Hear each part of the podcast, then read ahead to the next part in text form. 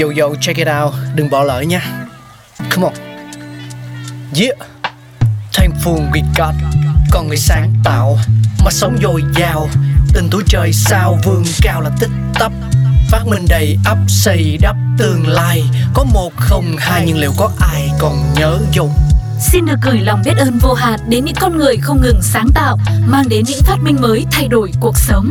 Thankful we got.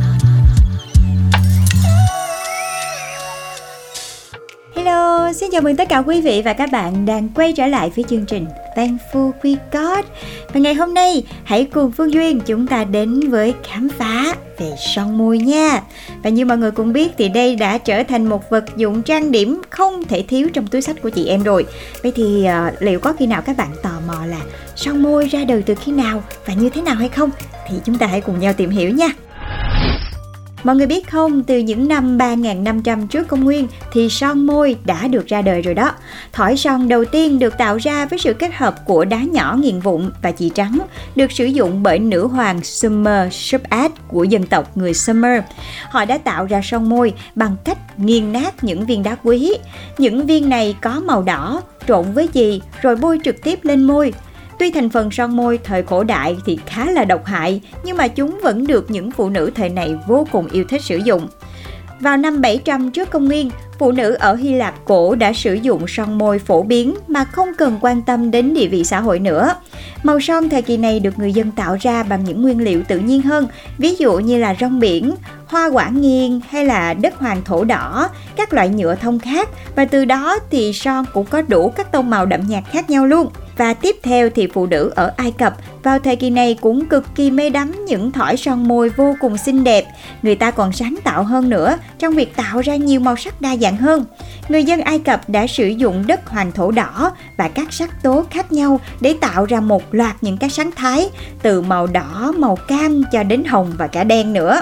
Trong đó thì những chất có thể nói là khá độc như là bromanit với iốt được sử dụng để tạo ra son màu tím đậm. Do đó, loại son môi này còn được mệnh danh với cái tên mỹ miều là nụ hôn của thần chết. Một nhân vật rất là nổi tiếng trong lịch sử đó chính là nữ hoàng Cleopatra. Bà là người phụ nữ quyền lực và xinh đẹp, và bà cũng là một người rất yêu thích trang điểm. Tương truyền rằng son môi của bà được làm bằng sáp ong, pha trộn với kiến đã được nghiền, cho nên là có màu đỏ của son và để có được một lớp son bóng ở trên môi, thì bà đã sử dụng đến vảy cá để có thể tạo ra sự óng ánh. Quá là sáng tạo luôn, đúng không ạ? À? Và tại Roma cổ đại, những phụ nữ giàu có thì sẽ được sở hữu cho riêng mình một đội ngũ trang điểm luôn. Rồi giống như là bây giờ người nổi tiếng vậy mọi người.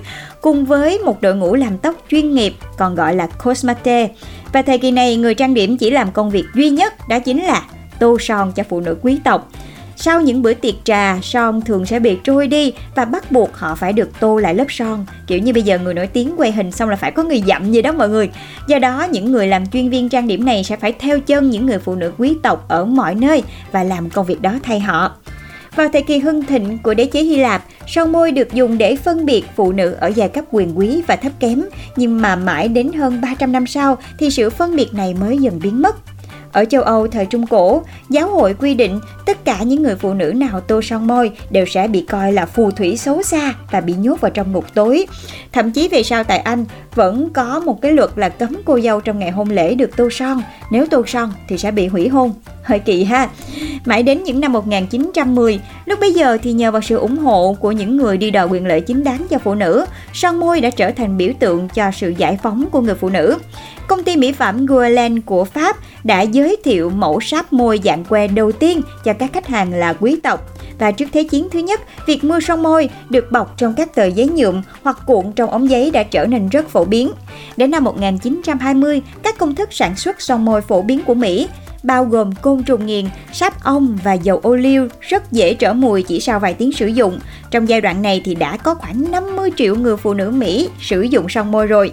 Và đến năm 1923, James Brooke Mason Jr. đã phát minh ra các ống son môi có thể xoay, mà cho đến bây giờ chúng ta vẫn hay sử dụng đó mọi người. Quả là có rất nhiều điều thú vị về thỏi son môi tưởng chừng nhỏ nhưng mà lại có vỏ, đúng không ạ? Và các bạn nghĩ sao về điều này? Hãy chia sẻ về cho Pladio nhé. Và hẹn gặp lại các bạn trong Thankful We Got tập tiếp theo. Pladio